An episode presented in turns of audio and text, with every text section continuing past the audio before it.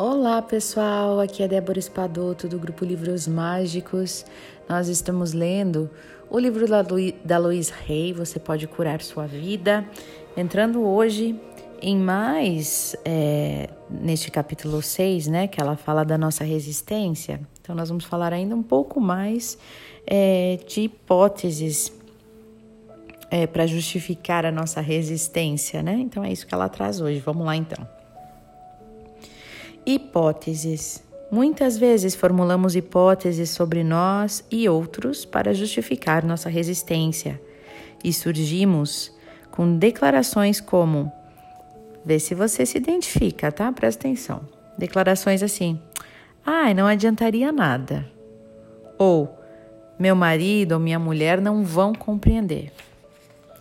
Ou eu teria que mudar toda a minha personalidade para fazer isso. Ou ainda, só gente louca vai para terapeuta? Ou ainda, eles não conseguiriam me ajudar com o meu problema, ninguém me entenderia. Ou então, eles não saberiam lidar com a minha raiva. Ou, não, meu caso é diferente, não é bem assim. Ou, olha, eu não quero incomodar ninguém com os meus problemas. Ou então, não, deixa, vai passar. Ou ainda, ninguém consegue. Quantas vezes a gente usa essas coisas, né, essas desculpas para a gente mesmo? Também tem crenças que não nos deixam, que nos mantêm resistindo, né? Então, as crenças. Nós crescemos com as crenças que se tornam a nossa resistência às mudanças. Algumas de nossas ideias limitativas são essas abaixo. Abaixo.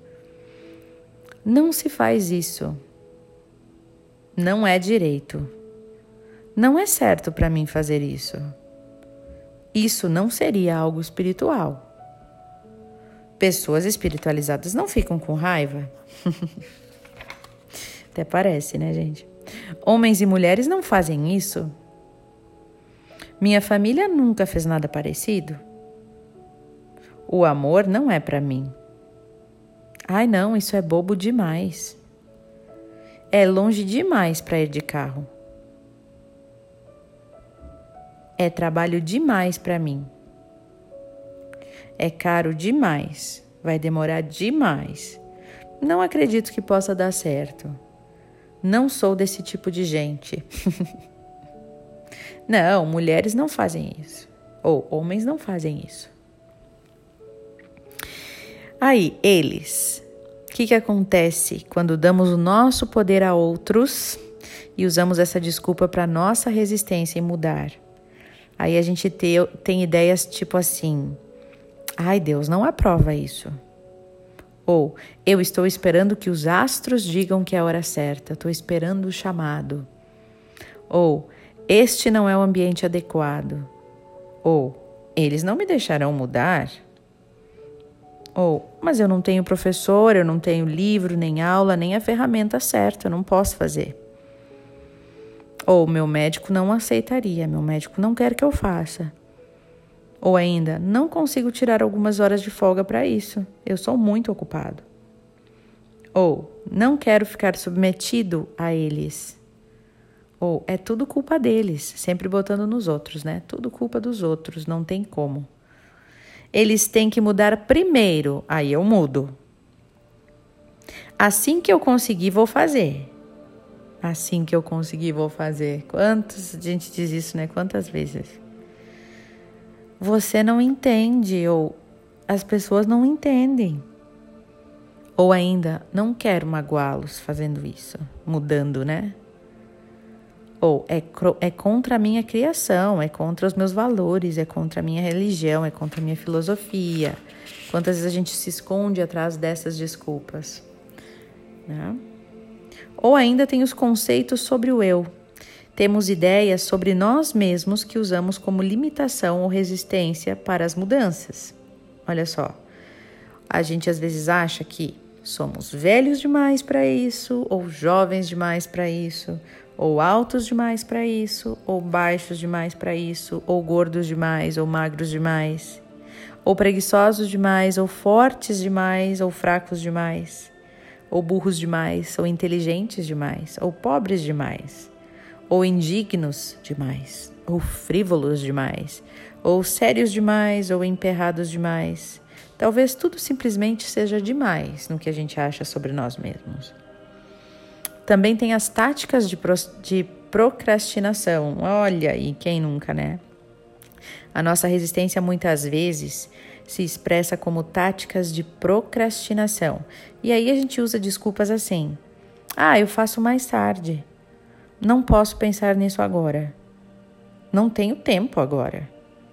Eu teria que ficar muito tempo afastado do meu trabalho para uma coisa assim. Sim, é uma boa ideia. Farei isso um dia desses. Tenho muitas outras coisas para fazer antes. Pensarei nisso amanhã. Assim que eu terminar com tal coisa, eu vejo. Assim que eu voltar de viagem, eu faço.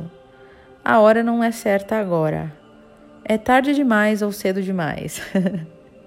Essas aí são bem, bem interessantes, né, gente? Me identifiquei aqui um pouco. um pouco bastante, assim. Também tem a negação. Essa forma de resistência aparece na negação da necessidade de mudar. São coisas assim: não há nada errado comigo, não preciso fazer nada. Não consigo fazer nada a respeito deste problema. Ai, deu tudo certo antes, vai dar de novo. Do que adiantaria mudar? Se eu ignorar, talvez o problema desapareça. Hum. Ou também o medo. De longe, a maior categoria de resistência de mudança é o medo. Medo do desconhecido. Ou são essas desculpas. Ainda não estou pronto. Ai, posso falhar. Ai, as pessoas poderão me rejeitar. E o que os vizinhos vão pensar? Não quero piorar tudo. Ai, eu tô com medo de contar para meu marido ou para minha mulher ou para os meus filhos. E eu também não sei o bastante para isso. Poderei me magoar, posso precisar mudar demais e acabar não me reconhecendo mais. Talvez fique muito caro no decorrer. Ai, eu prefiro morrer a me divorciar. Não quero que ninguém saiba que eu tenho um problema. Tenho medo de expressar meus sentimentos. Ó, oh, não quero conversar sobre isso. E também não tenho a energia necessária para tudo isso. Quem sabe onde isso irá terminar? Posso perder minha liberdade e é difícil demais. E também não tenho dinheiro agora. Posso machucar minhas costas, não seria bom para mim. Eu não seria perfeito, não faria isso com perfeição. Eu poderia também perder alguns amigos e não confio em ninguém. Isso poderia prejudicar minha imagem. Não sou bom bastante para isso. E a lista continua interminável. Você reconheceu alguma destas formas? Como as que você usa para resistir? Então procure a resistência nos seguintes exemplos. Olha só. Uma cliente veio me procurar porque sentia muitas dores. Havia fraturado as costelas, o pescoço e o joelho em três acidentes de automóvel diferentes. Chegou atrasada para consulta porque se perdeu. Ficou presa num congestionamento. Olha só que coincidência. Foi fácil para ela me contar todos os seus problemas, mas no instante em que eu disse: "Vamos conversar um pouco", todos os tipos de interrupção começaram a acontecer. Suas lentes de contato passaram a incomodá-la. Ela quis sentar-se numa outra poltrona. Precisou ir ao banheiro e depois as lentes de contato tiveram que ser retiradas. Não consegui prender sua atenção pelo restante da sessão. Foi tudo resistência. A minha cliente ainda não estava pronta para liberar tudo e se curar. E eu descobri que a sua irmã também havia fraturado as costelas duas vezes e o mesmo acontecera com a sua mãe. Olha, que interessante. Outro cliente meu era ator um mímico, artista de rua, com grande talento. Vangloriava-se da sua esperteza em enganar os outros, especialmente instituições. Sabia como se safar de quase tudo. No entanto, não lucrava nada com isso. Estava sempre sem dinheiro, pelo menos com um mês de aluguel atrasado sempre e sem telefone por falta de pagamento. Suas roupas eram puídas, o trabalho esporádico. Tinha todos os tipos de dores no corpo e a sua vida amorosa era uma droga. A teoria desse meu cliente era de que ele só poderia parar de trapacear quando algo de bom surgisse na sua vida. Claro, com isso, nada de bom podia entrar na sua vida. Ele precisaria primeiro deixar de ser desonesto. A sua resistência era o fato de não estar pronto para abandonar seus velhos hábitos. E você? Que tipo de autossabotagem você se encontra? Qual é o ganho secundário que te mantém preso? Aquela droga de vida ou aquele problema da sua vida que você está passando. Porque se a gente não acaba com o problema, existe um ganho secundário aí. É que nem aquela mulher que não que tinha câncer, que, que ficou com câncer por muito rancor, ela passou uma vida inteira sozinha, solitária, sem muitas pessoas é, para que ela se sentisse amada. E aí, no final da vida, né? No final da vida, não, com 50 e poucos anos, ela desenvolveu um câncer. E aí, todos os filhos começaram a ajudá-la, ir no hospital, revezaram-se para ver ela, os familiares, irmãos. Aí vocês acham que esta pessoa iria se curar? Se a vida inteira ela quis aquele amor das pessoas e só agora, com o câncer, ela conseguiu? E por mais que ela dissesse que queria se curar, o ganho secundário que ela estava tendo naquela situação era tão grande que mesmo inconscientemente ela não percebia, né? Então, qual que é o ganho secundário que você que te mantém nesse problema que você tem? Para para pensar sobre isso e ver se você chega a alguma conclusão, né?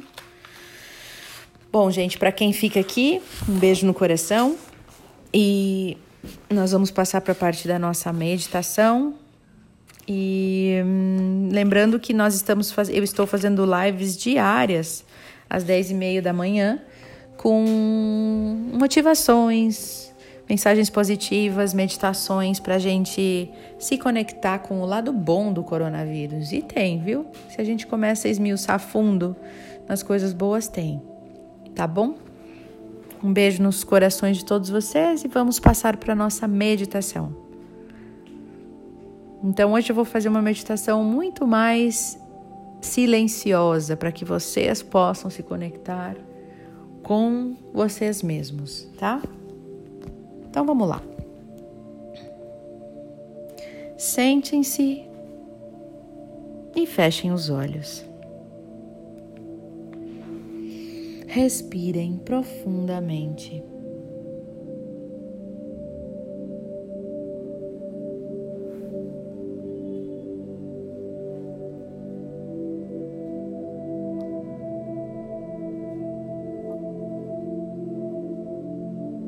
Querida Divindade, Criador de tudo que é, peço a permissão para limpar em mim tudo que está me causando aflição, medo e sofrimento neste momento.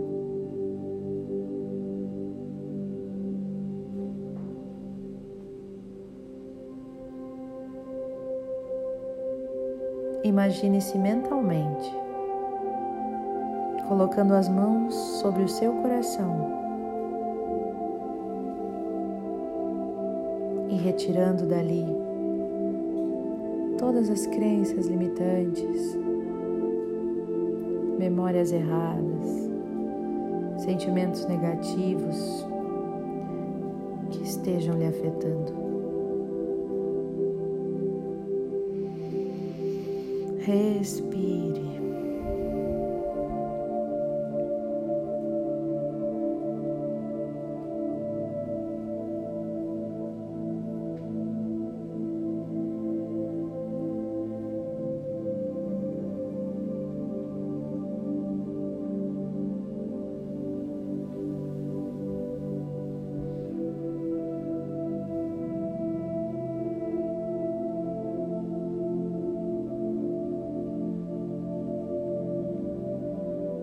Erga suas mãos mentalmente em direção ao alto, à divindade.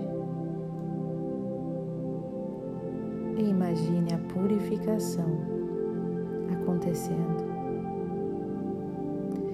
Deixe ir todas as preocupações, todos os medos, todos os sentimentos negativos, tudo que te impede